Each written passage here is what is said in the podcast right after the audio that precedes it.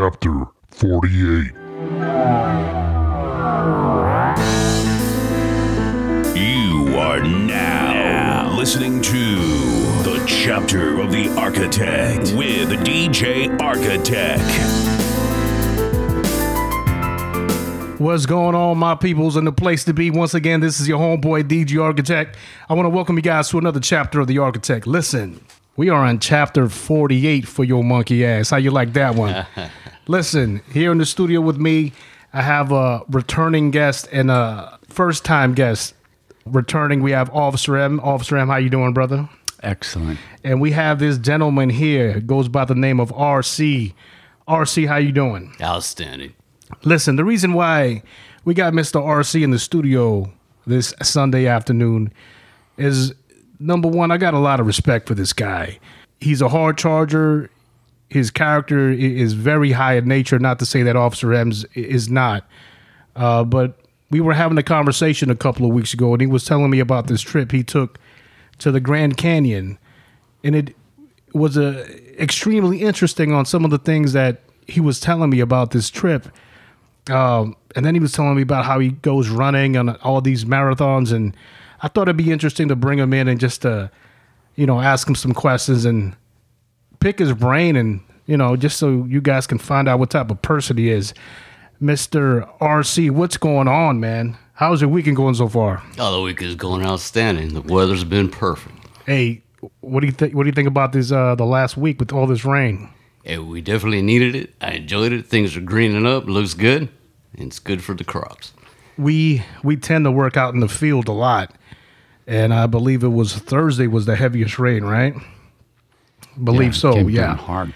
And uh, I remember uh, at the end of work, I was, uh, you know, when you walk and your shoes are full of water, and then when your feet hits the ground, you hear the water's inside your shoe.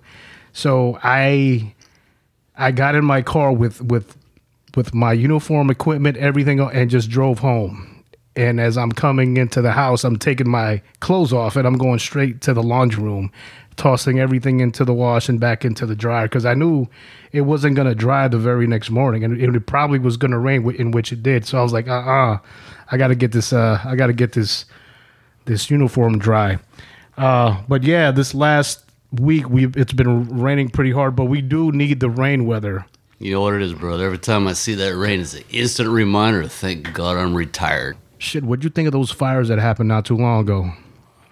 Oh, that's scary stuff, man. There, there's there's no way to respond to that one. I mean, the loss of life and the people losing their house. You look around, like even look at your studio and things you got. Just imagine you lose all this in flames. And things that takes years to accumulate. To It's accumulate. It's just, sad. you know the the thing about it is the majority of the equipment you know it'll be covered through insurance but i'd be more trying to rush around and conserve things that you can't buy back like you know photographs or you know wedding dvds or you know shit like that right i don't know if you guys do but i i keep a an emergency bag you know like if shit hits the fan i've got canned beans a flint extra ammunition both of my weapons are, are readily accessible, you know, to go. And uh, you know, the only thing I'm I'm lacking is is fresh water. But canned foods, blankets, first aid kits, I got that shit prepped. Are you guys do you guys have like a scram bag ready just in case of an emergency? Yeah, I, I do. But my property, luckily, is located on a, a kind of a barren hilltop with good fire breaks all around it. So I have defensible um, position. So I'm not, I'd really be hesitant to leave it because I think it'd be, you know, that would put us more in jeopardy just being out there running around like those people in paradise. Yeah, when the man. fire started roaring across the town. A lot of them died in their cars because they didn't have that plan. They get in the car and then it's just pitch black with smoke. Right. So they just sat in their car and cooked because they couldn't man. see. How are you going to drive if you can't see? And it's Yeah. pitch black with smoke. So just horrible. You- a plan either way. You know, you got to have something. If you're in a residential neighborhood with neighbors butted up against you five feet away from your house, you know, when the firestorm hits, everybody's house is going to go. Right. So it just depends on your situation. I agree, man, to have a plan not to just get in the car, but where are you gonna go? you know, the news on the radio is only going to keep you up to date uh, for for so long, or or should I say, the the amount of information that's coming out, it comes out in small increments. So you could actually be headed to where the fire is is actually making a turn to and not know it and then receive that information 15 20 minutes later and it's too late you're already surrounded by the flames which is fucking scary did you guys hear about the individual that stayed he stayed I, I don't know if it was in that paradise area but he stayed there and he apparently his mother was ill. She was uh, elderly uh, lady so she really couldn't be moved. She could but she just didn't want to move I, I guess. So he ended up staying there with his son i believe and he just with a regular two garden hoses just sprayed the the surrounding area of his property sprayed down the house and luckily by by you know god's will his his home didn't burn but his neighbor's house sure as hell got destroyed you know I did hear about that. Part of it was, uh, yeah, his staying and adding the water, but it also was uh, to his favor a wind shift at the last minute that took the fire away. He, that had to be a huge factor yeah, he, I, I, if anything, that was probably the most determining factor because, look, man, as much as you think that a, a, a garden hose is going to protect your house, there's it that water is only going to reach so much of an area, right? Right. So those embers are going to hit w- one particular spot, and it's just going to bounce around. And look, man, it's a thin garden hose. Who really is it really going to, you know, create that type of defense where your home's not going to catch on fire? Who knows?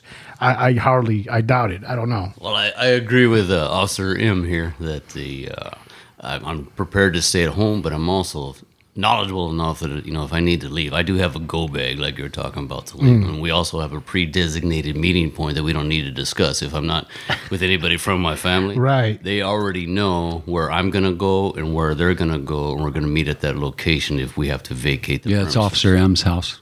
Absolutely right. We can switch each other. Hey, yeah, now absolutely RC, I remember having a conversation with you, and you're you're a very alert individual. You were telling us one day that you have this this communication that that you have with your children and your family, and when you're out and about, it's it's sort of like an alert level, right?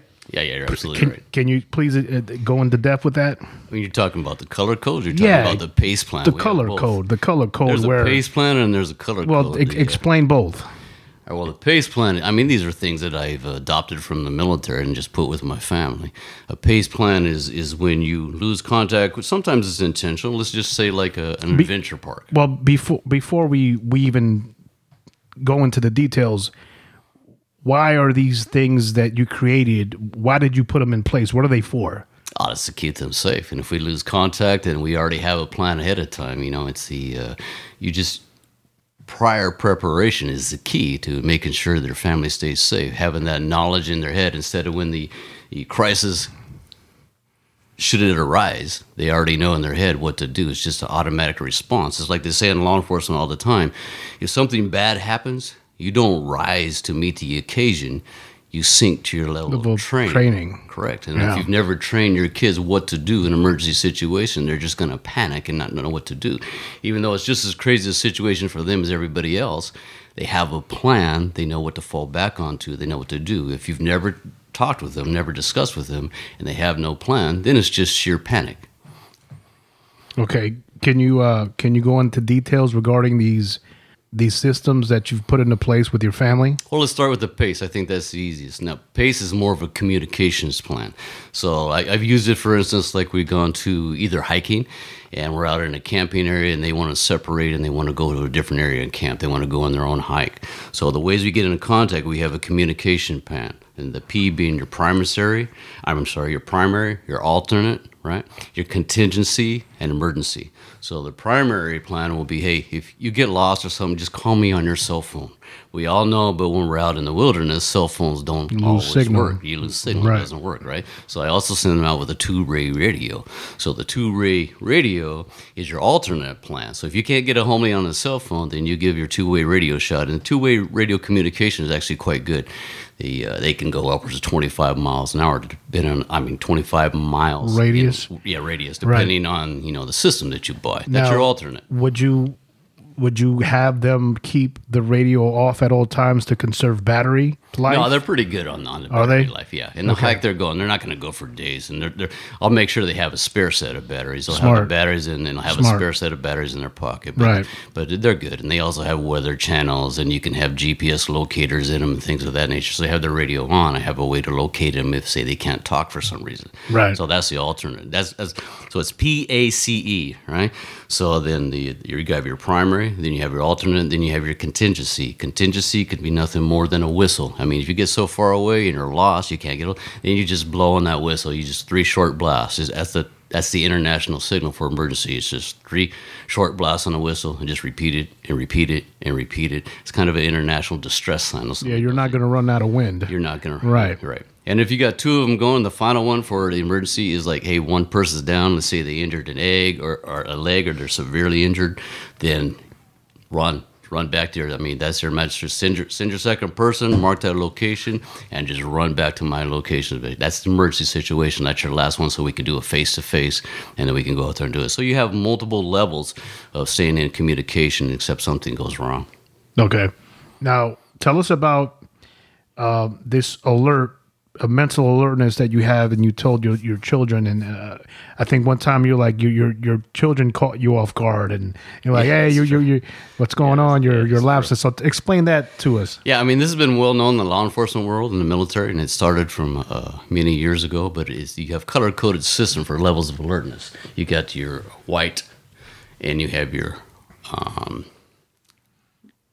yellow, orange, and it goes into black, right? And in the uh, I'm sorry, white, orange, red, and black. That's that's where they are. So the white is the first one. Your level at white is you're pretty much oblivious. You have no idea what's going on. So a a person who's in condition white would be a person that's uh, walking around and not aware of their surroundings whatsoever. All right, that's condition white. A, good example of a of a, a kid in condition white would say walking through a uh, not a well lit area, maybe kind of a seedy type area of in town, and they got headphones on or they got their head down texting, or they're not aware of their surroundings whatsoever, and they just wander into a bad incident. Yeah, it's like uh, going to a to a hood anywhere in the United States and asking uh, the corner hoodlum what time it is, or hey, wait, wait, Exactly. Or just wandering. You got you got, uh, you got change for a dollar.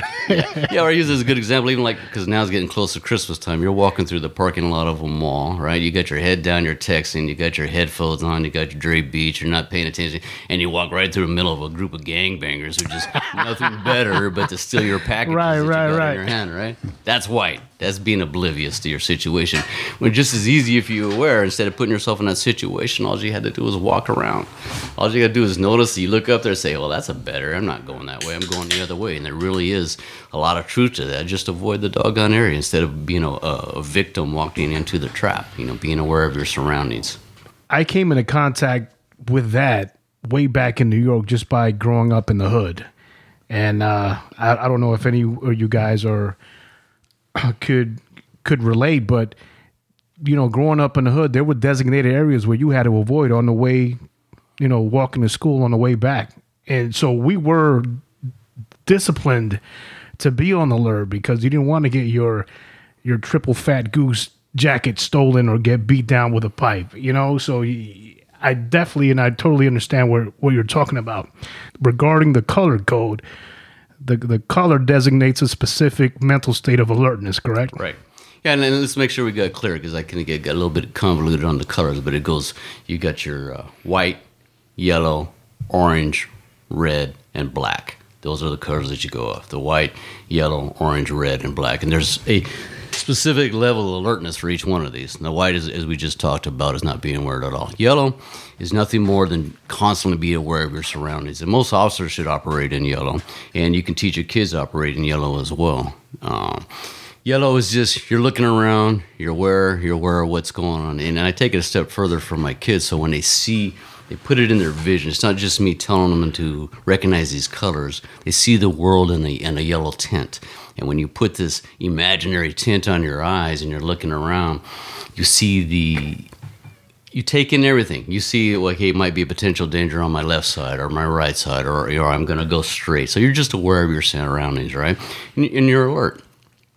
If you see something that looks dangerous, the uh, and then you can bump it up to an orange. Now I have a specific alert in orange, right? Now when I see the specific alert in orange, let's just keep with our same example. So we got a group of, uh, um, for lack of better word, let's call them gangbangers in the parking lot of a mall. So first you're in condition orange or, or yellow, you're aware of your surroundings. Then you see this pack of would-be hoodlums and you say there's a specific alert. So you say, I recognize this as a potential threat. So as a private person, I'm just going to go around. I'm not working as an officer in this mode. I see that as a specific threat.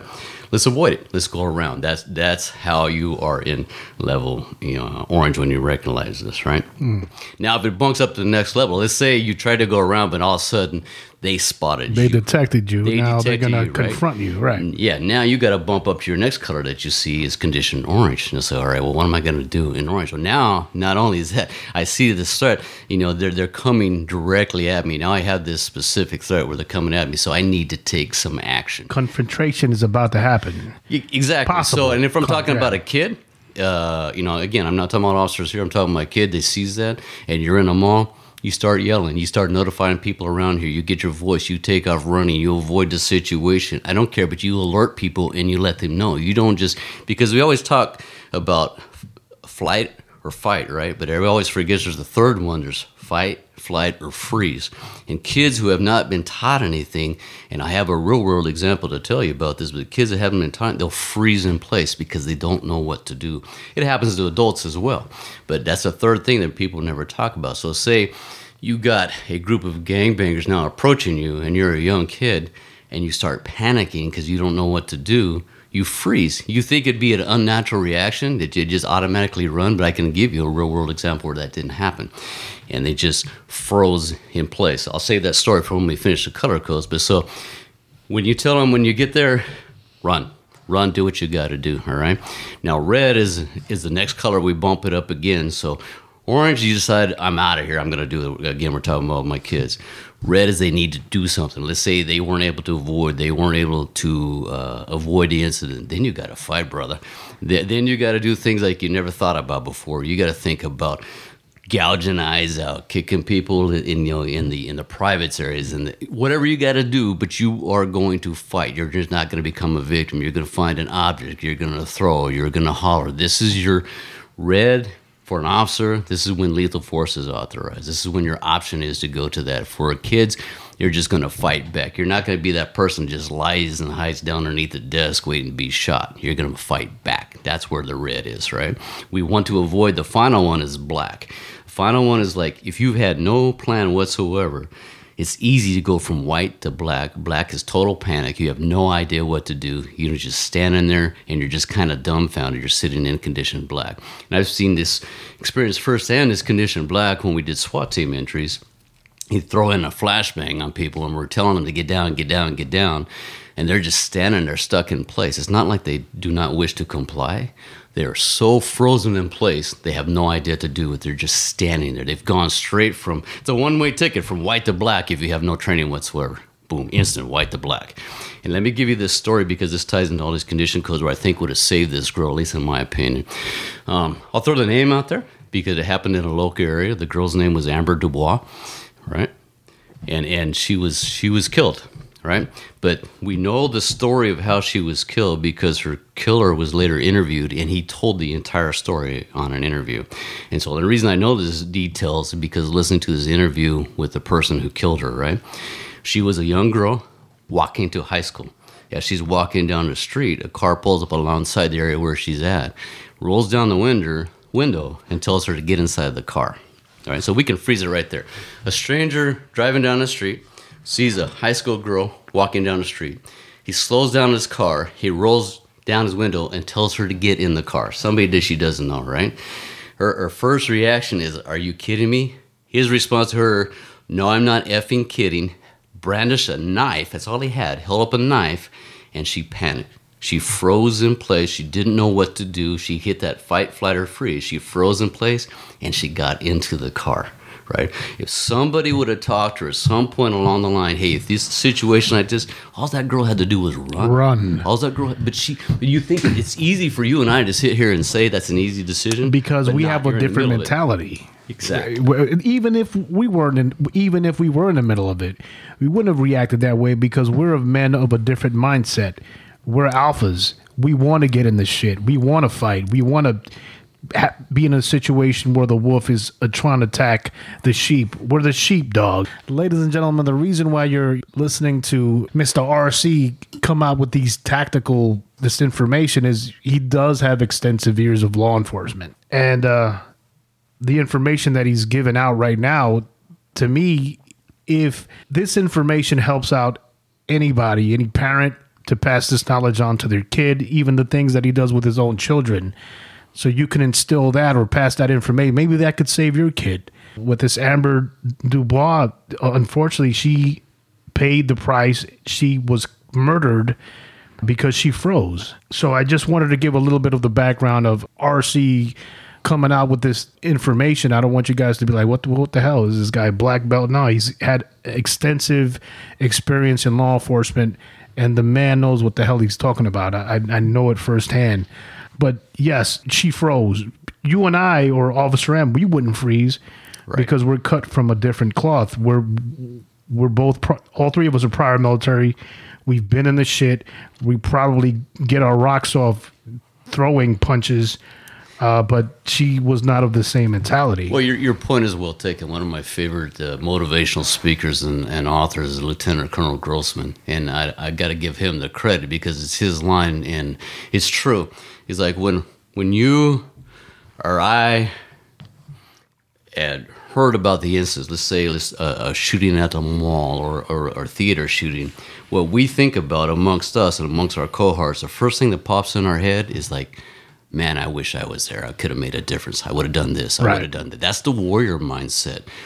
Not everybody has that mindset. There's civilians who don't have the training. You know what their first thought is? Thank God I wasn't there. Thank God it wasn't me. Thank God I wasn't there. When people in our profession, their first thing they think about is, man, I wish I was there. Not because you want to be in the middle of the mix, but you know you could have done something to prevent this from getting any worse, from going any further. Like the ridiculousness of the of the movie theater shooting back in Colorado. It's one man with a weapon. If you got one guy who gets up and convinces the rest of the theater to just charge this guy straight on, everybody revolt. Now you're getting into his whole OODA loop. I know I'm throwing acronyms out, but you're getting into his system, right? And it changes his thought. A guy with a weapon shooting at people running away is easy. Easy. Easy. But if you got convinced a hundred people to charge Rush this him. guy, Bum rush. him. you've changed his entire game plan. But see, you don't honestly think of something like that. This is training. This is something that you do. This is pre-planned. So you didn't have to go to that level. If you just talk to your kids and just do the what is, have a plan. What if we're driving down? I did. That's what I do with my kids all the time. What if we're driving? Okay. What if things go bad right now? What would you do? Bang. What, what, what would happen right here? If, you know, we walk in the store and there's an armed robbery going right now. What would you do? And and with my family, I'm not advocating intervening at all. We're just getting the heck out of Dodge. We're finding an exit plan. We're getting out of Dodge. We're not. The only time you're going to use any type of deadly force, being an armed CCW, that thing is an absolute. You have last no resort. option. Yeah, Yeah. last resort. We're Right. getting. We're getting out. Right. We're getting out. Absolutely. But the thing is, at least have that plan to get out. If you have zero plan, then you're stuck. Then you're stuck. Then you're not doing anything. I agree. Officer M, do you uh, have you raised your children to have that particular mindset? Oh, definitely. Just with the experience of being in the military and being in law enforcement, that phrase, the you don't rise to the occasion, you fall to the level of your training, is applicable to so many other things. Just your basic citizen out there, if you're going to have a flat tire, you can, every time you drive your car, you can break down. If you break down in the wrong neighborhood, do you have a plan? You know, these simple things, I taught it to my wife. You know, we are not pulling over here. I don't care what happens to the car. I'll drive on the rims Run if on I the have rim, to, exactly. because you you're not in the right situation to fix the problem.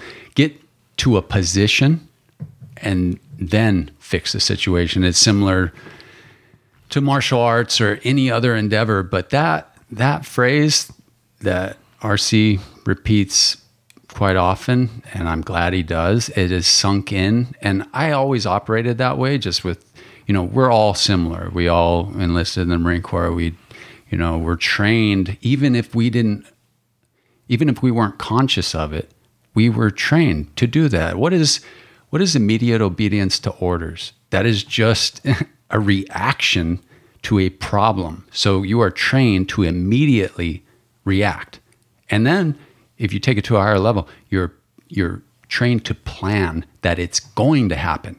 Problems are going to happen, emergencies are going to happen, and you're never surprised after a while. So, interesting stories. I would take our kids wherever city, New York City, we'd go on vacation, San Francisco, places with densely populated areas. You have aggressive panhandlers, you have other people who might be predatory. And as a police officer, you can see when people are are scoping you out or casing or looking for opportunities. And I would point that out to our children and my wife as young as seven, eight, nine years old. Hmm. I would tell them what the reality is. Human beings are predatory in nature. They have to kill to eat. And hmm. I'm not saying literally kill, but you have to take something in order to eat. So just making them aware that not everybody out here is got your best interest in mind and you need to be aware. And then beyond that have a plan. And don't be afraid because I, I recently was told by my daughter an incident happened. She was nine years old. We used to take them to the bookstore I'd go around looking at books. My wife would be in there reading the, the books in the children's section with the kids, and then they were always within, you know, vision of my wife. So I didn't have to worry about it. I thought, you know, we're in Barnes and Noble, we're in an affluent neighborhood. We don't have as much predatory Hey, pressures. you're in a public area. Right. Yeah. So I get this story later from my daughter that when she was around nine or 10 years old, some older gentleman, 55, 60 years old, I say gentleman, he was a, literally a piece of human Dirtbag. excrement. But uh, my daughter was looking for a book on the very next shelf over from where my wife was sitting there reading to my seven year old son. And this guy walks up while my daughter's bent down searching for a book. He pulls his loosely fitting shorts to the side and exposes his genitalia to her from approximately three feet away. Wow. And she looks up, and because she had been trained, immediately runs back to her mom, doesn't stay there. But she felt somehow, and some children do, that she was going to take some blame for this, or the situation was so horrible that somehow she was going to get in trouble for this. So she never told us. She never told us that this guy had just walked up and exposed herself. But she did have the sense to run back and go to her mom and basically stay, you know, shelter in place. Right. I never heard about it until she was 18 years old. She let us know, hey, this happened one day. And I was just thinking, gosh, you know, I, what could have happened if she wasn't, you know, at least alert enough to know, you know what, you do have the right to run. And maybe you're not going to be effective in fighting an adult when you're a little kid, but you, you're not wrong for taking some action. That's what the whole freeze thing is with Right. with people who are younger, especially children. I always told my kids, you have the right to fight and you are expected to fight. You know, defend yourself or flee the area. Just because somebody's an adult. And I know everybody talks about your kids don't respect your adults and your elders and all that. I never told them that because being exposed in law enforcement, you come across all kinds of adults who don't have their shit together. They're pieces of crap. So Agreed. what what is it being an adult rate? You know, I and it's hard too because it turns you cynical. Like I look at people in public now and I want to be all friendly and make as many friends on this planet as I can before I die. But I see I humans now. I don't. And it's like, you know what? Who knows what these pieces of shit are doing? They're Yeah, man. I've got nephews who were raised in New York, but were not raised in my, uh, my where my brother and I grew up. Different locations. My brother had the opportunity to, you know, him and his wife. They they moved out. Uh, well, our parents moved us out a- a- after many years. They moved us out of the hood. So my brother raised his kids in a very good neighborhood. So they weren't exposed what a hood is. And one day my brother takes his kids, you know, they're like teenagers now, takes the kids to where we, we grew up, the house. And uh, the younger the younger son says, uh, what are we doing here? This is the ghetto. Get us out of here. so It's funny that they can even be aware that hey, Right. this is the ghetto because Right. humans do have that sense about them. They'll yeah, know. they'll have They'll they have a sense of, of of danger. Yeah, Right. like hey, And- this is not my element. and this like is not my RC environment. was saying, if you you can be aware of that, use that awareness, and then use your training. So you get a little hinky feeling, pay attention to it. I agree. and then have a plan. Don't I just agree. Ignore it Right. because you want to be Yeah, either exactly. virtue signaling or saying, Right. "Oh, I'm comfortable around all sorts of people. Yeah, I'm not going to do that." It's- But because of that, my brother has a huge responsibility to teach his kids. Hey, man, look, I grew up in an element where alertness would save your fucking ass, right, on a daily basis. So, just because you- you guys grew up in this uh, in this different environment, if I don't pass on whatever knowledge I have from my experience in life, I'm not doing you any justice. I have to pass on something just because you haven't or you didn't grow up in that environment, man, doesn't mean that hey, you're gonna be blind to the fact. No, man, mother there's sharks out there in the world that will eat you and you have to be ready to fight. Well, like RC was saying earlier with the color codes, it makes it very specific. So you're going into these levels. And he was saying earlier, when you're in red, you just fight, you just go. Um, it sounded similar to black, but if you haven't been trained specifically to see these levels and these different colors, like if you don't train for what is red, what do I do in red, you won't be able to defend yourself or apply violence in a clear way. You will be almost in black. You'll be in a panic state, which most humans will go into. If I tell you, hey, take a nightstick and bash this guy as hard as you can, just the act of swinging a stick at another human being is enough to set a lot of people into panic mode. It's if violent. they haven't trained. It's violent. So Absolutely. they have to train for each level. If they're in orange, but they can't stay in orange with a clear head because they're already jacked up through adrenaline and they're putting themselves in red when they don't need to be in red. Now we're just, you know, we're basically detailing all of these horrible cop stories where excessive force comes in because mm-hmm. it wasn't proper training. You know, they didn't train for the day that some guy was going to get in their face and just shout at them and they see that as, oh, it's condition red. No, we're not there yet. See, this is where I'm on board with all you guys on this. But when we sit here talk, we're all preaching to the choir. We know these things. We know these are the life lessons you got to pass along to your kids. I mean, you understand it. We all understand, especially in this room right here. We all understand these things. But it's a shame on me if I don't take the lessons that I learned in the military and pass it down to my kids. and I just keep it to myself because Right. I'm not always No, going to be there for them. They need to know these things, and it could be simple. It doesn't have to be extremely, but just the simple level of knowing what to be alert. A GOTWA plan is what I told them. That's another military term. But I've thieved, I've stolen so many things from the military concept of preparation and put it into different terms for my kids. A GOTWA was this: if she's going to go out on a date at night, is where am I going? Others I'm taking with me time, how long I'm going to be gone, what uh, you, I'm going to do if I don't get back at a certain time, what action I'm going to take if she doesn't get back at a certain time. But we have these scenes established ahead of time. Hey, I'm going to go out with Johnny, right? I'm going to be gone till 10 o'clock at night.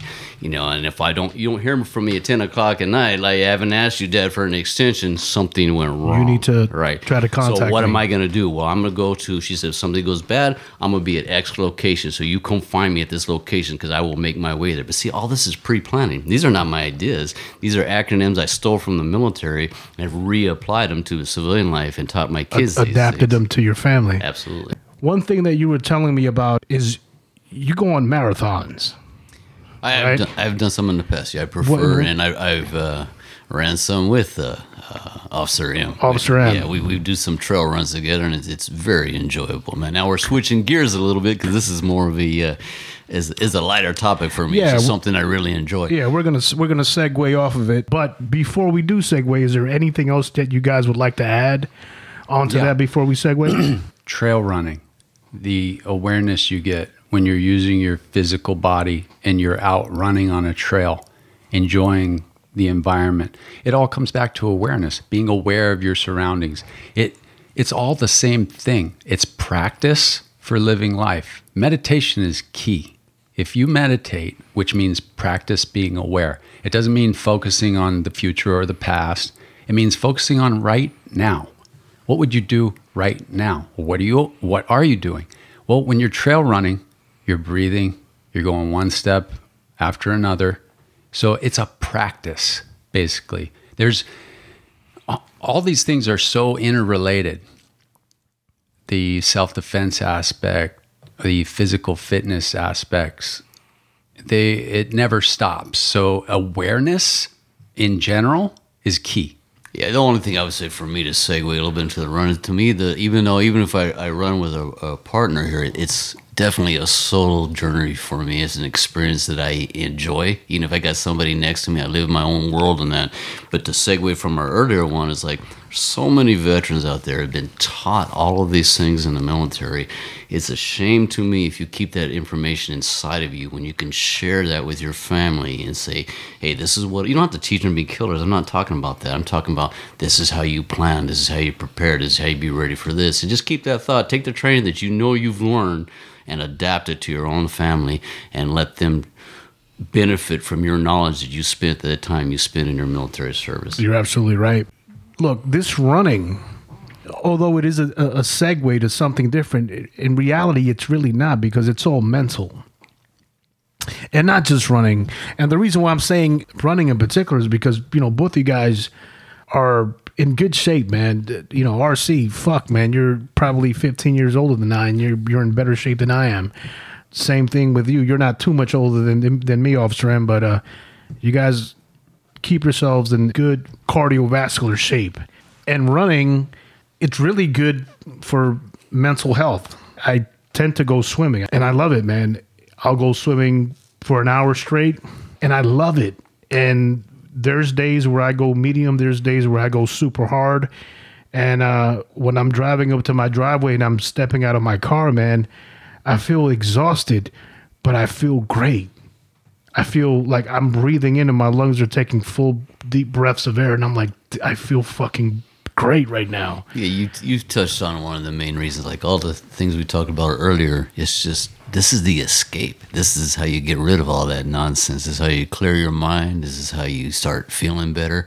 And I've always taken the approach that uh, being able to run, or even like you swimming, training and being able to physically work that's a privilege that can be taken away you from you at any time. When i say be taken away you could lose your health Right. you could get into bad health you could have heart we all know people who've gone into serious medical conditions where they're not able to physically exercise. That's why i have a hard time comprehending somebody who has no physical ailments whatsoever but it doesn't want to do any type of physical activity any kind of physical training. I, there's no understanding. I just I can't put myself in that mindset because training and working out hard, that's a privilege. That's a privilege that's been given to you that can be taken away. So when I go out there and run, I'm always like, gosh, thank you that I could go out here and I can run, I can experience. Even though I'm sucking wind and it's a little bit painful, like you said, the after effects are fantastic, but just the simple fact that you're capable of doing that without any major health issues, thank God, that's a blessing, man. You know, it, it all comes down to to the mental.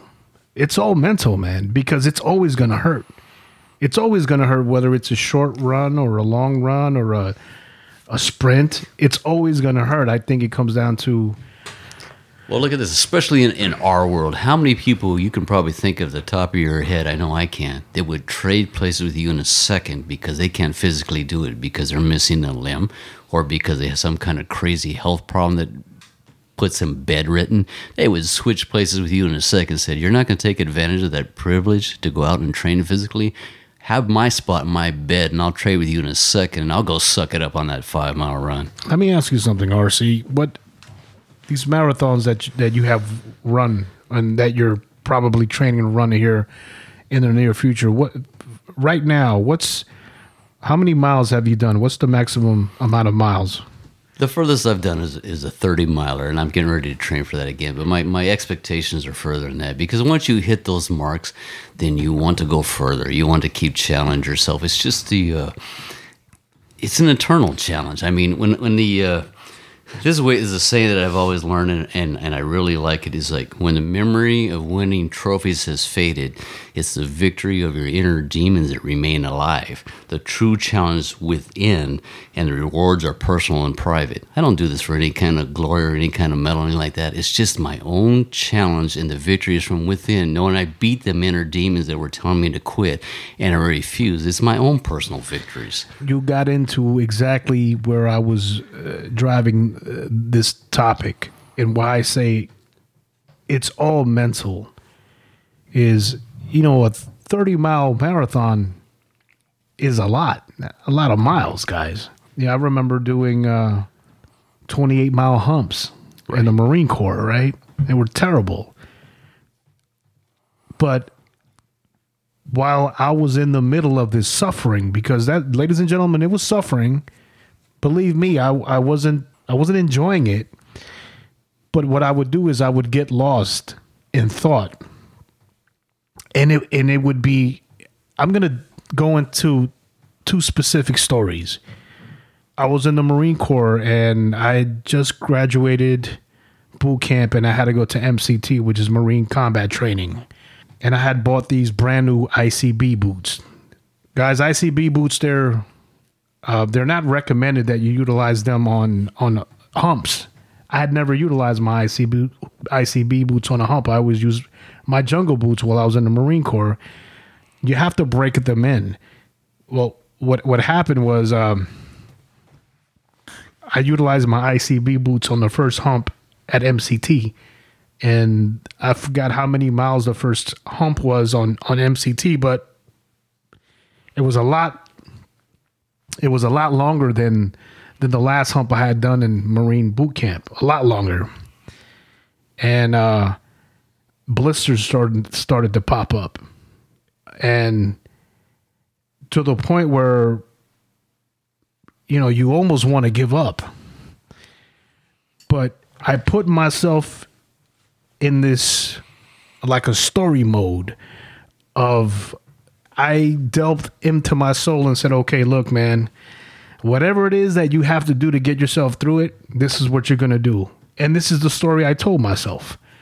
I imagined my niece, who at the time was probably, I don't know, she was a little girl, man, maybe four or five years old. I imagined that she had been kidnapped and I had her in my rucksack, my Alice pack, and I was carrying her on my back back to her mother and father. You know what I mean? Like I put myself in that mental place that her weight, the weight in my Alice pack was her on my shoulders, and I had her get her back to her family.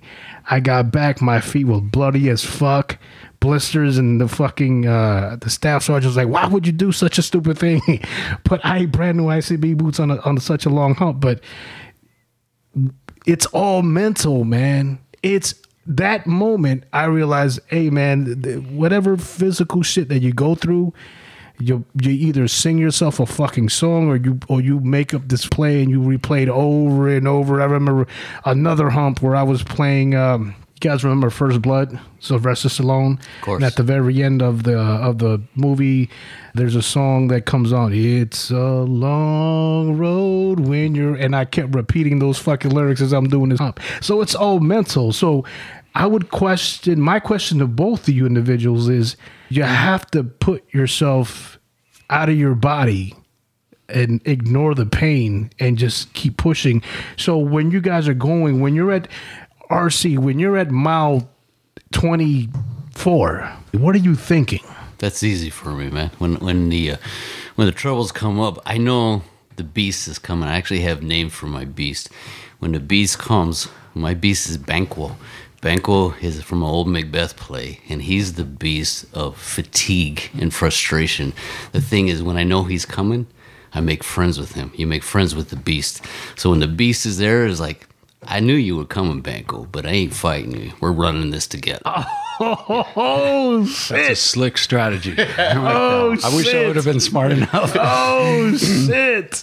I have multiple beasts. He's just one of them. I have fatigue. I have Odysseus. I have Banquo. I have Tecumseh, who was the old uh, Shawnee warrior, united the Indian tribes that he leads the way. And, and it's, it's something I was going to talk about later, and I'll let Officer M touch on this. But we share a, a, a Native American Cherokee history. We have that in common. That's probably why he's so much of a brother.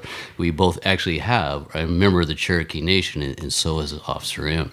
And we have that Cherokee Native blood in us. And I think that's part of a driving force that I use as my imagination. With Tecumseh was not a Cherokee warrior, but he was a leader, and he tried to combine multiple tribes together to fight what was going on during that time. We're talking the 1800s, but he's still known as a great warrior. But I use these visions of these things. He's leading my race. Banquo tries to stop me. We become friends, and we're friends with the beast. Wow. Brother, that's incredible. And I appreciate you just gave us a part of who you your inner demon is or how you combat your inner demon. Like guys, I hope you really you realize what the fuck you're listening to. This is a you can't get any more truer than to have an individual tell you their specific way of thinking and on how they deal with fatigue and hurt and pain. Officer M, give us your your inner mentality of when the shit is hitting the fan and your moments from quitting. What makes you push? Well, as a as a young kid, I experienced homelessness. So, dad went to prison when I was too young to remember him. Mom was an alcoholic, drug addict.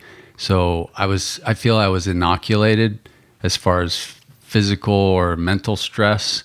You know, I had been beat up and all that stuff by mom's boyfriends and stuff. It's horrific shit. I should be dead or in prison, but I'm not.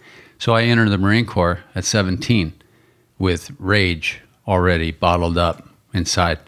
The first time I remember really feeling like pushed to a combination of physical and mental limits was on the graduation hump for SOI for School of Infantry. So I was uh, a 0311 and it's still something I'm most proud of today.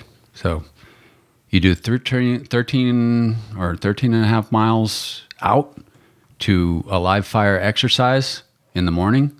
You do your live fire exercise with a hit and roll, run down the hill, run back up the hill, shooting, hit and roll, hit and roll.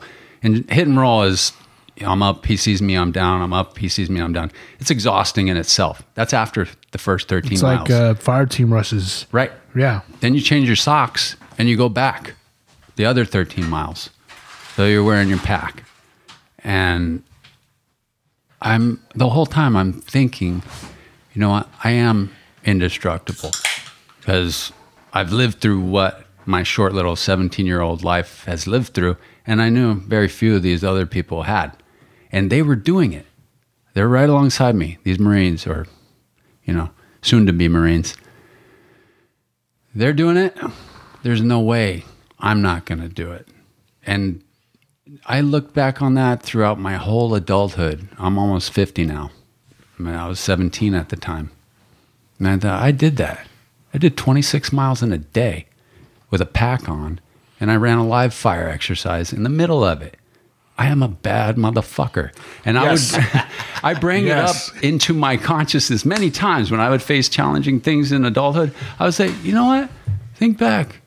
You did that and you did it easy. And then you went home and you partied with your girlfriend and did all kinds of crazy shit. You were inexhaustible. I was a I was a maniac. So I, I looked at it like I wasn't as creative when I felt pain or distress, a combination or a mental of it. I actually relished it. I wanted to see where the point is that I would break. It Break. was kind of like when you're younger and you get into a fist fight or you get into a physical confrontation. There's that moment of fear before you throw the first punch, Punch, or, yeah. or they do. But once that first punch is thrown, I would decide to myself, you're going to have to kill me Yeah. to stop me.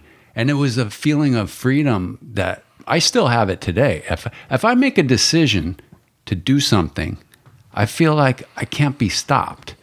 So unless you kill me, which that ain't gonna hurt anyway. So I don't have that fear of failure.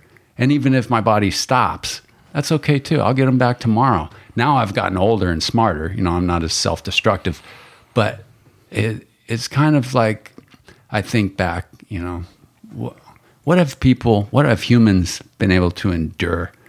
And this, you know, this modern world, I, a lot of times I don't feel like it's for me. In my opinion, I feel they're too soft. They're not tempered by sacrifice. And it's like RC was saying, gratitude. If you had no legs, how bad would you wish that you did be able to go out on a run and just move or pick up your grandkids? I've been sick before. I had stage four cancer. I survived it. And I never had any doubt that I would. It was kind of like that whole thing I was describing. Once you're in a fight, you decide, you know, I'm not stopping until you kill me. That's kind of the way I felt. And once I did get my health back, it's just gratitude to the max. Every day I feel is gravy. And I, I'm thankful for having cancer. That's- you know, it really is an eye opener. That's awesome, man. Because it's like you know, when you're grateful, everything you have is everything you need. You know, it's, it's just right there.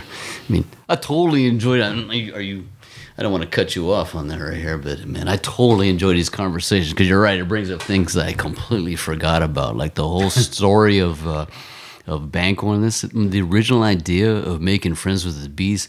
I was fortunate enough to be tested in Army Ranger School. I earned an, as a Marine. I, I was Ranger qualified. I went to the Army Ranger School, and they always had the Z monster. With the instructors would bring it up. The Z monster. You average. You're talking about a 90 day school. You average two hours sleep a night, and, and one box of C-Rats because that's I'm dating myself with C-Rats at the time is all you got if if you were lucky enough to get that. But when the Z monster came, when you're on patrol 24 7 day in, day night, you just made friends with him because you know he's going to attack you. You know he's going to try to get you to go to sleep, but you make friends with him. And their common saying for them was Fido. And to this day, I still use that, which means forget it, drive on, Ranger. So all, every time I tell you when I get hardcore, when I did my hikes, when I do my runs, the thing that from 30 years ago stuck in my head is drive on, Ranger. No matter what's going, man, just drive on. Is we all learn things like this from the military. It's just such a good source of, of of knowing how to keep going. And I use the same as, as Officer M. As the uh, my father was no longer with me, but we ran together when I was young. So I didn't have I had an outstanding childhood. I had I didn't have any of the the issues. The it was it was a perfect father as far as I'm concerned. But we ran together a lot. So when I run now, and we've had this conversation together when we've been on a run, is that uh, my father's always with me. Matter of fact, my mantra is uh, I relax my stride with my dad at my side. You That's beautiful. He runs with me, and we just cruise and we run together. When things get tough, I, he's running next to me, and I just relax and I relax my stride, and he's there running with me. Wow. Yeah, he's mentioned that about the four and a half mile last time we were out running. That was right about the time I started getting my runner's high. And I was like, yeah. So it took about four miles till I got high. Hmm. And you can get high Oh, off yeah. of running. Yeah, you yeah, can feel Yeah. It's like your second you wind. can feel good. Yeah. And it's at this age, you know, where I look at most almost 50 year olds and I think, yeah, I'm still I'm still alive and not only alive, I could best people who are half my age. You're The- absolutely like you were saying earlier, the softies, Yeah. this society, they don't know where the food comes from. They don't know how to grow it. They don't. They're not. They don't have the gratitude. They expect it to be handed to them, and it's sad because it causes a feeling of insecurity amongst the the people. I don't have that insecurity. Um, I thank the Marine Corps for that. Like I was saying, you know, once you've done certain things physically, like, and there's a lot of people I know who look back on their Marine Corps experience and go, you know what? I went through whatever, XYZ, while you were in the military. If I can do that, pff, this is nothing. I got this. You know, and that, I'm really grateful for. You know, there there are two things right now I'm trying to hold on to as I'm listening to both you gentlemen, but they're fleeting me, man. As I'm listening to to your stories. Okay, one I I want to capture is I I was in the I was in Third Marine Division. To me, which is the Okinawa, Japan, the real Marine Corps. This is when this is in 1999, man. This is when the internet was really starting to to come out, and we see this we see this video. You know, one Marine has internet in his room, and he, he's showing us this video of this Russian soldier killing. Um, I don't know if it was a, a Serb, and he's uh he's stabbing him in the neck, and he's and you could hear the the soldier choking on his own blood. And I remember this particular day was raining. It was on a Friday. We had just got out of work, and it that video scared the shit out of me. You know, because this is like the one of the first. I mean, when we were growing up, we all saw faces of death and all that shit, right? You know, but this is real. This is like this is you know, it happened uh, around uh, President Clinton's era where this video had been taped. So here I am in Okinawa, Japan, and I and I'm seeing this Russian soldier and a Serb, and then uh, he's damn near decapitating him, and it scared me so fucking much that I I went to my room. It was a Friday afternoon. We had already done work. I put my PT gear on. I put my Alice pack, and I went outside and I just picked up rocks, and I put them on my Alice pack. And it's fucking raining, and I just started running, man. For how long I don't fucking know, but the whole time in my mind, I'm thinking to myself, "Hey, if you are ever put in that predicament and you have a chance to escape, run. And I'm running like I'm escaping that knife that's about to cut my throat. And I ran for I don't know how fucking long, man. And it's beating down, raining. I didn't give a fuck. Which goes back to, I'd say maybe a week ago, where I'm eating lunch and RC comes in and, hey, what's up, man? I'm eating my chicken soup and, you know, I'm back on my health kick. It's like, man, I'm, it's raining, man. I'm like, yeah, it's raining hard. He goes, yeah, fuck it. I'm gonna, I'm gonna run anyways. And I'm like, and I look at him right, and I smirk because I thought to myself, I understand this motherfucker. Rain ain't gonna fucking stop him. You know what I mean? And it brought me back to that particular moment where I where I saw that video and I was like, hey man, rain is not going to conquer whatever fear that I have right now. What's going to conquer it is me going out there and kicking my own ass, man. You know, and I when when when you said that, I smirked and I, I took another uh, slurp of my soup and I was like, yeah, nothing's gonna stop this motherfucker. another thing when it comes to mentality is, uh, and I was talking to, to my buddy uh, Joe. We did the podcast with him. Him and I we we both served in Iraq, and uh, I was telling him about the fear. As a human being, you come you become accustomed to your environment and the violence. And uh, I was telling him how more so we were both in agreement where I got scared to come back to CONUS. I got I got scared to come back to the continental United States, and I don't know. I, I didn't want to leave combat. I don't know if that if if that resonates with any one of you, but I don't, and I don't, I didn't know why. And if for any other individual who's a, a civilian would say, "Well, what the fuck do you mean you were f- afraid to leave a dangerous spot?" But you get your your mentality you get used to your surroundings and it becomes the normal. Like the adrenaline rush becomes normal. Then you start to miss it. And then uh, you become almost depressed because you've lived your life at such a high moment of, man, one step to the left and you're dead, right? And then anything after that is fucking boring. So you've really lived the most exciting moments of your life in a near death experience. And when it's done, everything else is fucking dull. And I became extremely depressed. And I didn't understand why. And I think I came to the under- understanding that I was I was addicted to the adrenaline rush of of violence.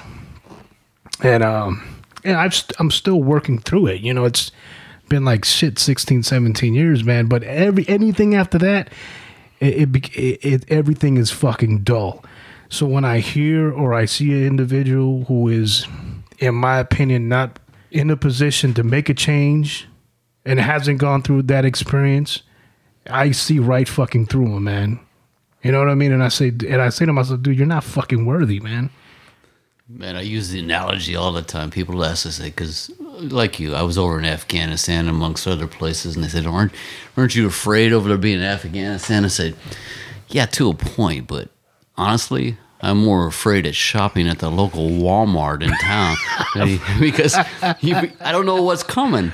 You know, And- over there I had and then- all, all my buddies. I don't know how all- I'm gonna react. Right. Over there, I got all my gear. Yes. I'm loaded to the teeth. I got a 240. I got Yeah. an M2. I got a Ma Deuce. I got everybody training Yeah. with me. We're all in shape. Yeah. When I'm walking through Walmart, I don't know where it's coming from. Yeah, man. I I uh it was probably my second day back. I went to a Best Buy. I'm a huge wrestling fanatic, man. So I collect old school DVDs like NWA and so I was going to Best Buy to buy a fucking, you know, bunch of DVDs. I was just, I just wanted not to be around a lot of people. And I'm in line and uh, apparently the gap was so big that somebody didn't realize that I was in line and he fucking cut me. And I'm looking, I remember looking at the back of his head and I say, ah, I'm going to fuck this guy up.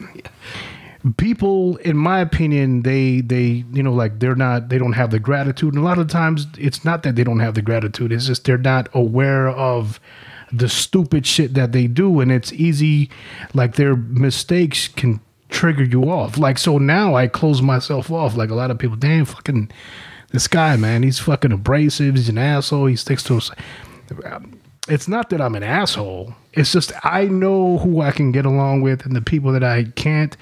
Why I, I don't bother. See, here's here's a cool thing. You didn't even have to explain your actions to us. It's been my favorite saying. I even have my brother engraved it on a monument for me underneath my flag in my yard. And all it says is this: it says, "For those who know, no explanation is necessary. For those who don't, no explanation is possible." That's, Right. That's been- perfect. I have that engraved in stone underneath my flag that flies both the American flag and the Marine Corps flag, and it's in it's in granite on a stone underneath that. A saying that I learned in the military because you can try to you didn't even need to explain that to us. We already know what you're talking about. Yeah. But to other people, I don't care how many times you try to explain it to them, they're not going to get it. No, they're not going to understand, man. Yeah. not going to understand. Uh, Officer M, for a moment, you were talking about growing vegetation. To me, I think that's becoming independent. Right. So that's where I've, that's kind of where my path has led me. I experienced those same things you were talking about depression, leaving the action type of thing behind. And I think age has a part in that that makes that a little easier. But I suffered heavy depression when I left my, what do you, you know, that phase of life when you're driving hard and you have that aggression and it's manifesting in in different way. I'm reading an interesting book by the way, but right now it's called The Chimp Paradox and he's discussing all these drives that humans have and that are similar to um, chimpanzees, the territorialness, the the drive to uh, get sex and all these other things. So I leave, you know, I participated in the first Gulf War. I remember the night before the invasion, I'm sitting in a literal fighting hole. We were in a hole in the ground. And I've got my my partner next to me. He's he's a little older than me. Like, you know, I'm barely turned 18.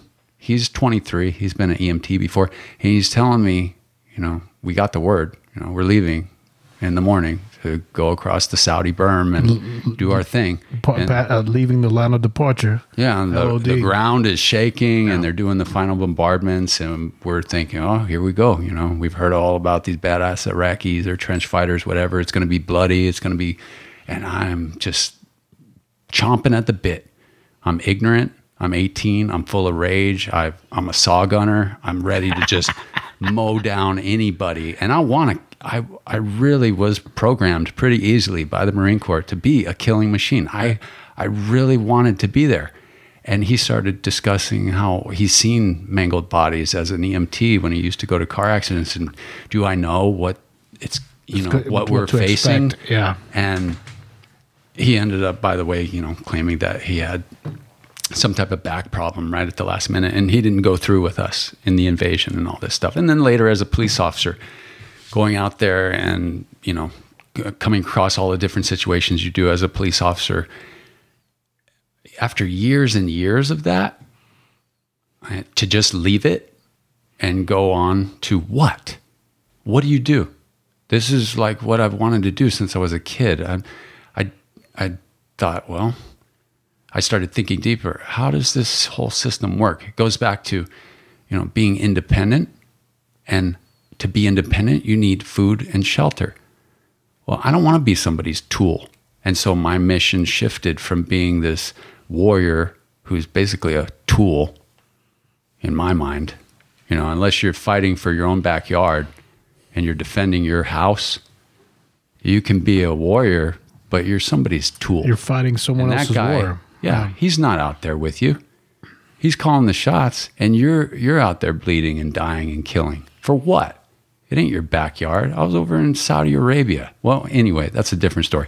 So, come long story short, started thinking, what's a what's a war? What's a what's something I can apply myself to with the intensity that I used to apply towards, you know, being ready or That'll be engaging more in battle. That'll be more personally beneficial. right, beneficial. Yeah.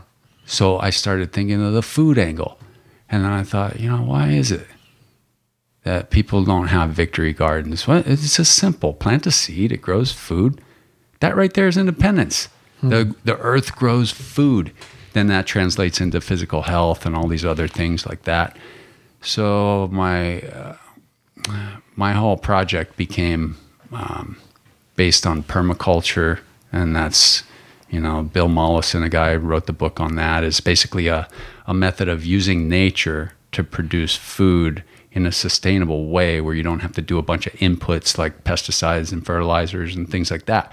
So I've got this property now that I'm cooperating with other family members. We all ganged up and purchased this property. It's about an acre and a quarter and I'm prepping it as best I can. That is my like that's part of my physical fitness. Today I'm out there jigging swales this morning, digging trenches to harvest rainwater, and I love it.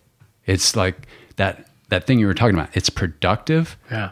but it is challenging. It's a challenge. And that's what I think we were all seeking when we stepped on the yellow footprints. We were leaving home. We wanted that adventure. Well, this is my new adventure.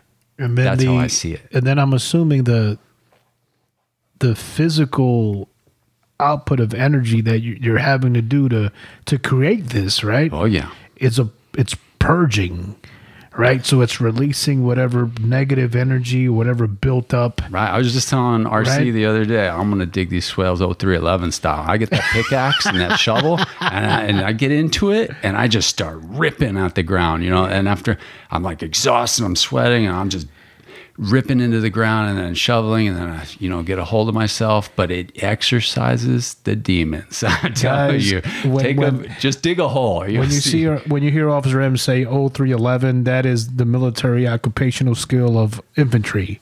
And then when you hear him say he was a saw gunner, a saw is a squad automatic weapon that fires 5.56. Imagine the saw as being an M16 on steroids. Uh, puts out a much rapid fire rate in. uh, so yeah, we're just breaking down acronyms. So if people who are listening, they're like, "What? What is he talking about?"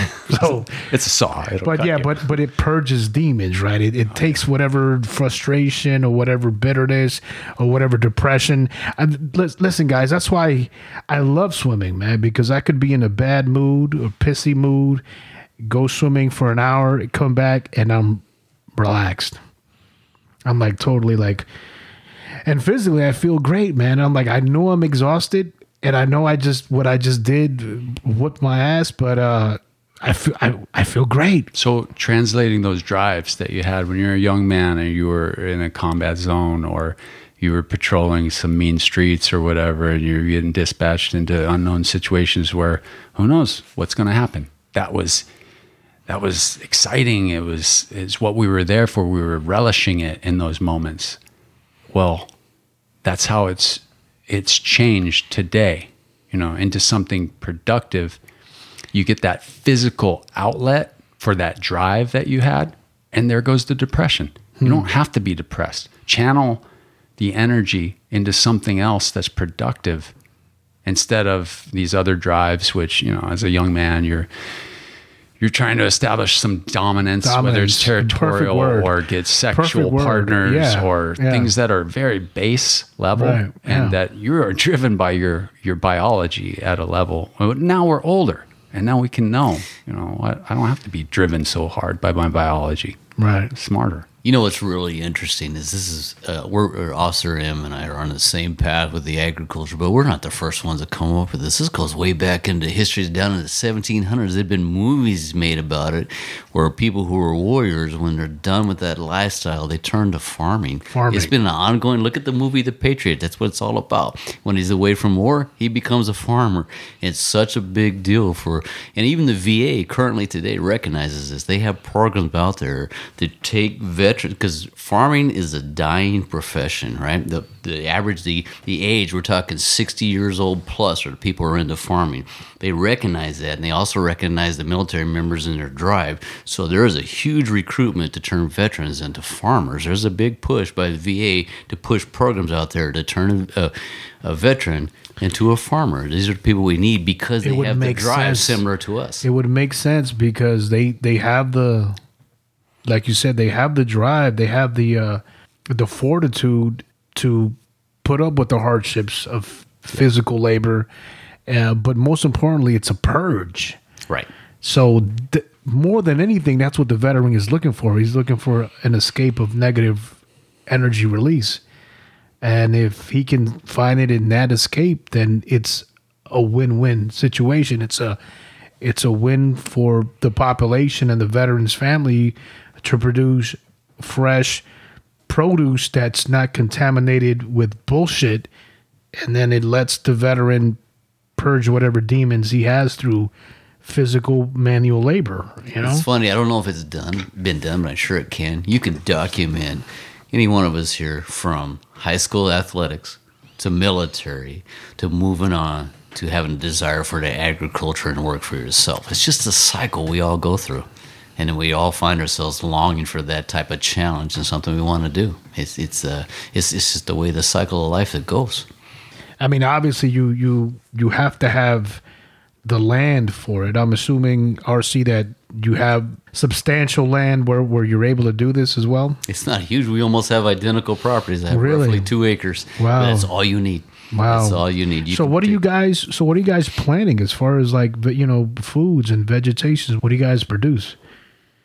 Well, I'm focusing mainly on fruit trees, and for our area, Southern California, is I'm going to major in moringa, which is a subtropical, and it produces a leaf that's one of the highest in nutrients of any plant food. Um, the other is a Pakistani mulberry, and then different varieties of fig trees, which all happen to be drought tolerant trees that can survive in our climate, and they are all easy to propagate or make more of with cuttings. So the that's basically my focus. I want to grow fruit trees, and um, like you were saying earlier, you don't need a lot of land. They're microgreens. I was just listening to a different podcast last night. The lady was talking about broccoli sprouts are the highest in sulforaphane, which is a a nutrient that's been shown to be um, highly antioxidant. Um, basically, can keep you from getting cancer. And these are just the broccoli sprouts, which people are growing on their kitchen counter.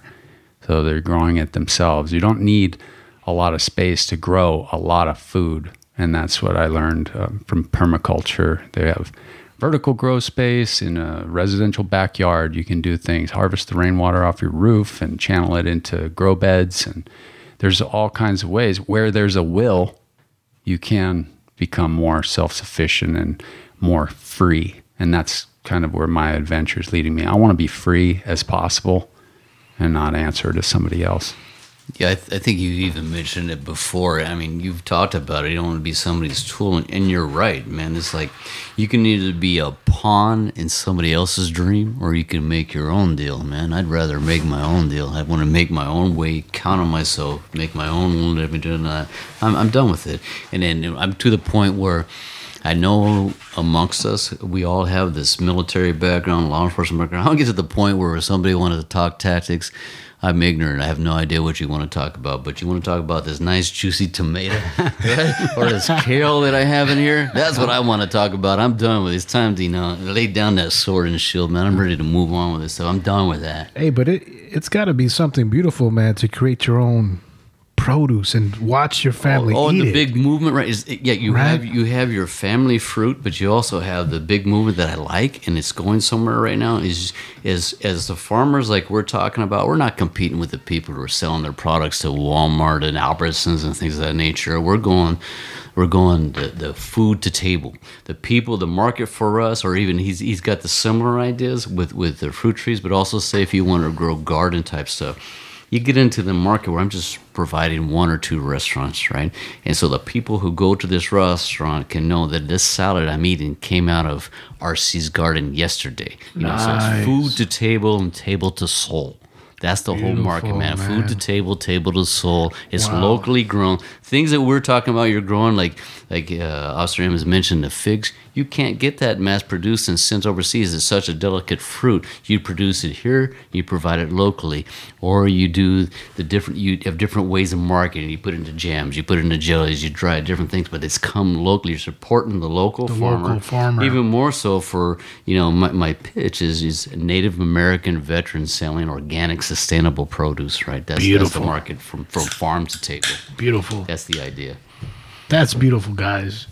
So I I got a buddy of mine by the name of Big Sherm. He's my my big help here on the podcast. He does, you know, all my thumbnails, the artwork, and he disseminates the program. I record it, I edit it, I send it to him, and he carries it off and he creates the touchdown, right?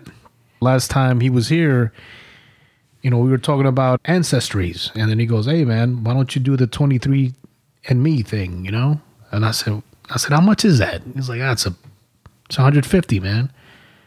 So he's he's sitting there with me. We're watching football. We had just finished a podcast, and I said, "You know what? I'm gonna do that, man." So I I did it, and I ended up getting the results not too long ago, and I I showed them to Officer M, and uh you know, I'm Salvadorian, man. You know, from born in, in El Salvador and, you know, from Central America. I, the age of three years old, I moved out to New York. That's why I have the accent, you know. But right off the bat, man, it says uh, East Asian and Native American, 45.3, Native American, 42.6. And they say, we predict you had ancestors in El Salvador. And I need, you know, they don't ask you where you're from, where you're born. Right. And Right off the bat, we predict you have ancestors in El Salvador, Mexico, Honduras, and Nicaragua within the last 200 years. And then it goes on to say I'm a 38.4 European, which makes sense because the Spaniards came out and raped, uh, you know, native Indian. Iberian, which my brother figured out was a is an island adjacent to Spain. A 1.4 Italian, a 0. Point Jewish, British, and Irish, South African, Nigerian, Sub Sahara African, East African, and then it goes on to tell you the amount of the timeline as far as your generations. So Native American, I'm four to seven generations Native American. I was telling Officer M about this, you know, because he was telling me how both of you guys are from the same tribe. And what, what tribe is that? Cherokee. I'm sure you guys have some stories about the Cherokee Nation. Absolutely. You mind going into some of those stories About the Cherokee Nation itself? and you, you know your ancestry? Oh yeah, yeah. It goes way back for me. My my, my mother coming from Oklahoma and a father from uh, Nebraska. My sister still is uh, works with the Cherokee Nation as a treasurer secretary for the Treasury Nation. So she attends. I mean, it's more than just saying I'm associated with this. We're actually involved and participating in the elections and, and what the tribe does. We've gone so far as I've met with the Cherokee War Council and have the uh, Cherokee Warrior Award presented to me and put your name on a plaque in uh, Tahlequah on Wow. a brick for being part of the a member of the Cherokee Nation. Wow. Now Yeah. that's beautiful, man. Now your bloodline is it's mixed with Caucasian, correct? It is, and and it's funny you mention all these things, and even though I, I do claim this and I know this, but here's the way I, I've always looked at it: is like, yeah, I have the Native American history, and you have the things that you you said that you have right there, which I don't doubt for a second. What it really comes down to is like, who am I, and what do I stand for?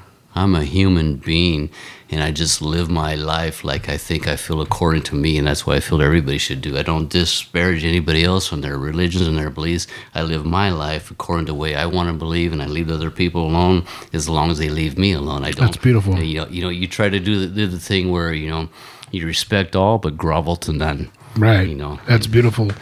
My grandmother passed away several years back, and she was previewed to knowledge that she was able to pass on to me and my brother, where our tribe is Pipil with their own language and communication and everything. My grandmother was able to sing me this native Indian song, could sing it to me, but couldn't translate the words to me. What I thought was was fucking beautiful, you know. I found it extremely sad that with her passing, at least within my family bloodline, there went that history of regardless of her not knowing the translation of it, the words were still being spoken. And with her passing within my family, it just disappeared. Right. And I found it very sad and very tragic.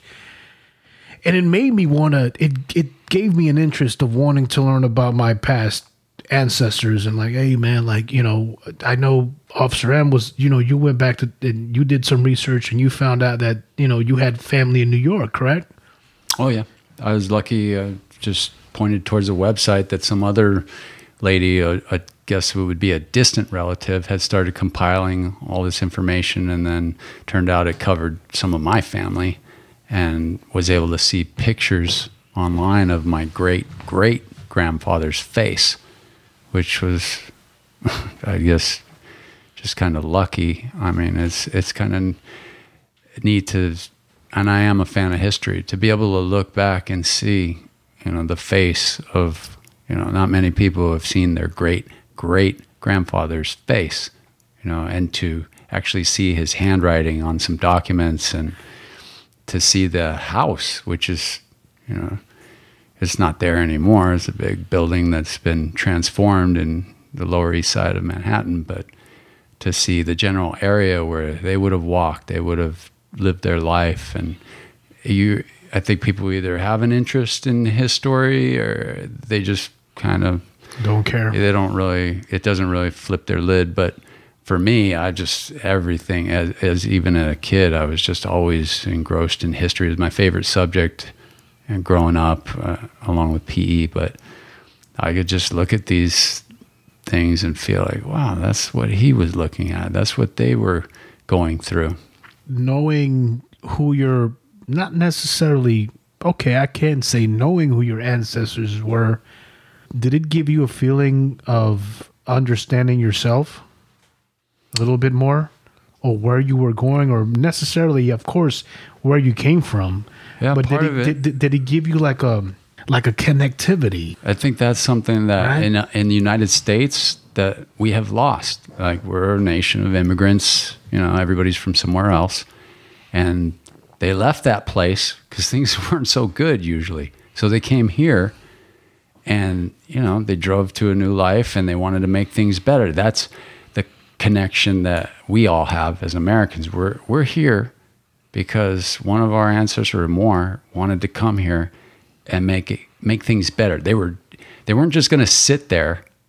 Like part of my family is you know Irish in descent. The other part's Cherokee. I can look back and think, you know, it's I could see their reasons for what they did, and and then there's other things, uh, ethnic quirks like you know loving the booze and things like that that I have seen there's a play lot out of in my family. there's a lot of hispanics you know. that love the booze too you know so you, you guys aren't the only uh, I always people crack up. How how unique is that? We both have an Irish Native American past. It's like uh, we both have an Irish Native American past. I mean, how I mean, how unusual is that for me? I was having a conversation with Officer uh, M, a couple, I think maybe a week ago, a buddy of mine, Danny Jimenez. Him, he's he's Dominican.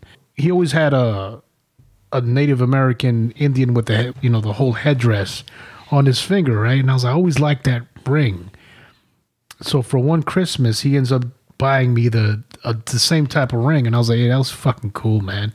So the next following Christmas, I end up buying him the the book Trail of Tears, which is the you know, the massacre by Andrew Jackson that you know it depicts a lot of the sacrifices and the injustices that were done to the Native Americans, specifically uh, the Cherokee. Correct? Correct. Were you obviously you guys were aware of that whole Oh, I'm totally story, aware. We've right? got history that traces back to relatives who are on the trail. He, uh, yeah, yeah, so I'm, I'm very aware of that story. Anybody affiliated with the Cherokee Nation is quite familiar with that story. It even goes back. You, you talking about the connection, the uh, all the way back, to, like as a comparison, to today's National Guard. We got relatives that copy the certificates when they were in the Indian Guard during the Civil War. No And shit. It goes all it goes all the way back to where we have that stuff framed and we held on to it. So the uh, the history goes goes way back. But yeah, if you get that's a whole another long chapter and story of the uh, Trail of Tears, which you're absolutely correct with. You're talking about Andrew Jackson and the signing away of lands and the the obviously the whole reason for it was the gold that they found in that type area. There was the eastern band of Cherokees that didn't go along that actually fought back because the Cherokee Nation is divided up into different bands. different uh, tribes, right? Right, correct. Yep. And Wow. actually, people don't even, where there's local chapters here. There's a San Diego chapter of Cherokees. There's Bakersfield. There's many chapters. Cherokee Nation is now huge, and the language still survives. Sequoyah, who, that was one of the things. There was five civilized tribes, Cherokee, Choctaw, Chickasaw, Seminole. And they tried to agree to what was says. They basically, if you become civilized, and they did, they tried to adopt the Christian religion. They Right. created their own language, which is what Sequoyah The, was. the government, right? Correct. They did everything to adapt and still lost everything. Oh, Yeah, that's why I'm kind of. I was laughing the other day. I was, I heard, I think it was a quote from, it might have been Eugene Debs. I can't be completely sure, but he was a labor leader during the 1900 early 1900s. He said, "The only American holiday I celebrate is the uh, victory of Sitting Bull." Over the U.S. cavalry at a little bighorn. That's the only American holiday I would ever celebrate. And then I think about the Cherokees and what happened to them. They they tried to go along to get along. They did all the things. They dressed the, the way they were told and did all the things correctly. And they- they, still got told They still got start screwed. Yeah, walking. yeah. And They they, walked from screwed. Tennessee, what is now Tennessee, all the way to Oklahoma. They walked in the winter. So imagine being a mom with your And kids. And I think people have this wrong image. They have images of uh, Indians being thrown out of their teepees and kicked out the lands was absolutely incorrect. You're talking about plantation owners. You know, they have mansions that they basically you figure you're sitting in your home now, like in a house we're sitting now, and they come here and say you got ten minutes to get your stuff and get out because we want what you have Wow. and take a hike. That's essentially in modern terms. That's what Yeah. went down. Yeah. And like I said, we're not talking about teepees living off the land. We're talking about mansions, Mansions. and people who've changed and, and dressed like the people of the time wanted them to dress and created their own alphabet and their own language. That's what Sequoyah. they had riches, they had savings. It, it was, yeah. Yeah. That's it was all a- taken away from them. that's and then people came in behind them and just took over their houses and took over their belongings. They said it's ours now. That's such an injustice, Right. man. Yeah, it's, it's it's it's so crazy. You don't hear too many people that are talk about. it. There's people I guarantee you mention the uh, they never even, don't even know what the Trail of Tears are about. Oh, they have no idea. History is is one of the things that's always spiked up my curiosity. Uh, we were talking with Officer M not too long ago. Uh, you know how the the Native Americans were conquered by the Spaniard, and then Christopher Columbus coming here, and, and you know they give him a federal holiday where, you know, the guy was a thief, and uh, you know all he did was really pass on disease, you know, with the ships that he came with here, and then we were talking about the first tribe. You know that got conquered were you know in in Puerto Rico. What was the name of the tribe, uh, Officer M? the Tainos. Tainos, you know, and then they moved down to the Aztec and then to the Maya, and then they just they decimated by disease and you know at the time technology, which was you know black powder with cannons and and muskets, and they dominated these rich kingdoms You know what's um, crazy? It goes back even further than that. So, like I said before, I love history. So, I've read about the Roman legions, and I was always fascinated how these guys walked all over Europe because before Rome was the power in Europe, the all of Europe was covered with what would be essentially Indo Europeans. They were living like the Native Americans hmm. would have lived on this continent. So you had uh, Visigoths, Vandals, Huns, Celts, all Sax- Saxons. Saxons, Angles. That's where Anglo Saxons come from. Jews. They're living. So the Spaniard, the modern day Spaniard, is basically a racial mix between a tribe of people called the Latins, Etruscans, and the Celts.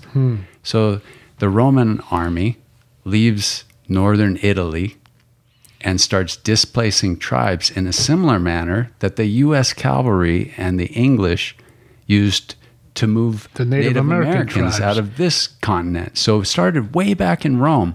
These legions would walk, encounter some barbarians, draw the warriors out into a fight in an open field. Meanwhile, send their cavalry behind the lines, decimate the women Hmm. and children and the established living area of these barbarians.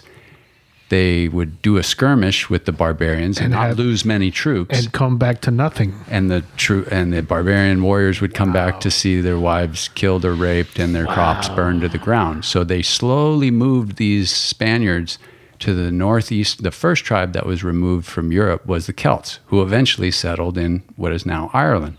And they left from the northwest part of Spain. And so even to this day, there's a place called Galicia in Spain, and that's short for or a, a version of Gaul, which is what the Romans called the Celts.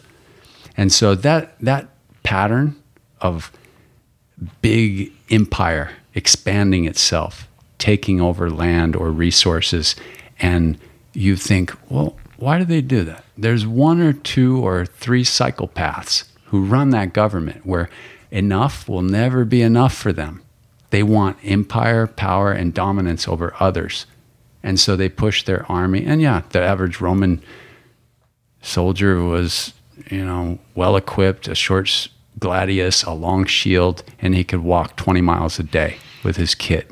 And they just basically walked all over Europe and they get into, they had a disciplined fighting force. The barbarians would be coming at them naked, unarmed, uh, without armor, and the Romans would follow the commands of, of their sergeants and basically, you know, do Defeat their, them. Yeah. See, that's Do what I bit. find fascinating as well. Is like, uh, like all of us, we're probably all of us in the military. We enjoy the military history. At least want to know where things came from. But if you start talking about the nuts and bolts, the heart of the matter, look at the topic you brought up. How much an effect of a 26 mile ruck march had on you. Remember for the rest of your life.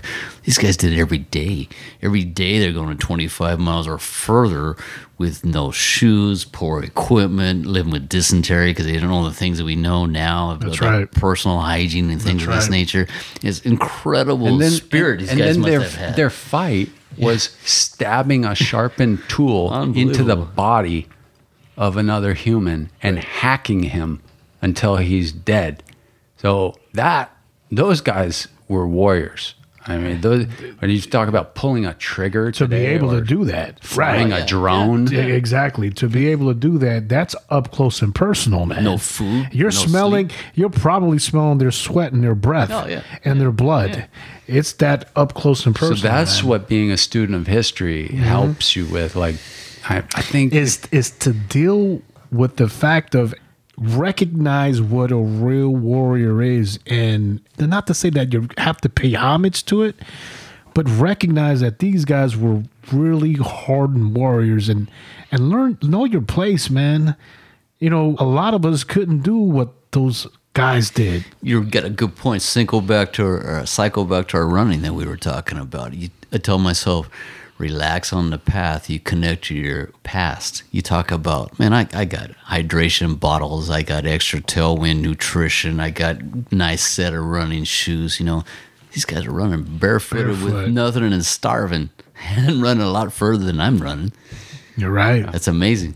You're right. So, it, really, what it tells you is they were not to say that you or you are not, or I am not, but mentally they were much more equipped to deal with the hardships the, the mind changes because the human being allows the mind to change. I think the mind is able to adapt to anything in the world, uh, to any environment. It's just we we we become so comfortable with technologies that now we look at that as old and unnecessary. When in reality, when it comes to comes down to a fight, that's probably going to be your, your best friend, man. Is to become medieval on that ass. you know what I'm saying? That's the truth, man. But um, gentlemen, is there anything else that you guys would like to close with before we we end the podcast? No, I think we pretty much covered the essentials of what we're about. I mean, Anything you have a RC on your end? No, I think we're good. I mean, the old law enforcement thing that always sticks with me is that uh, this saying of no matter where you go, there you are. Therefore, you act like that's the place to be. Yes, sir.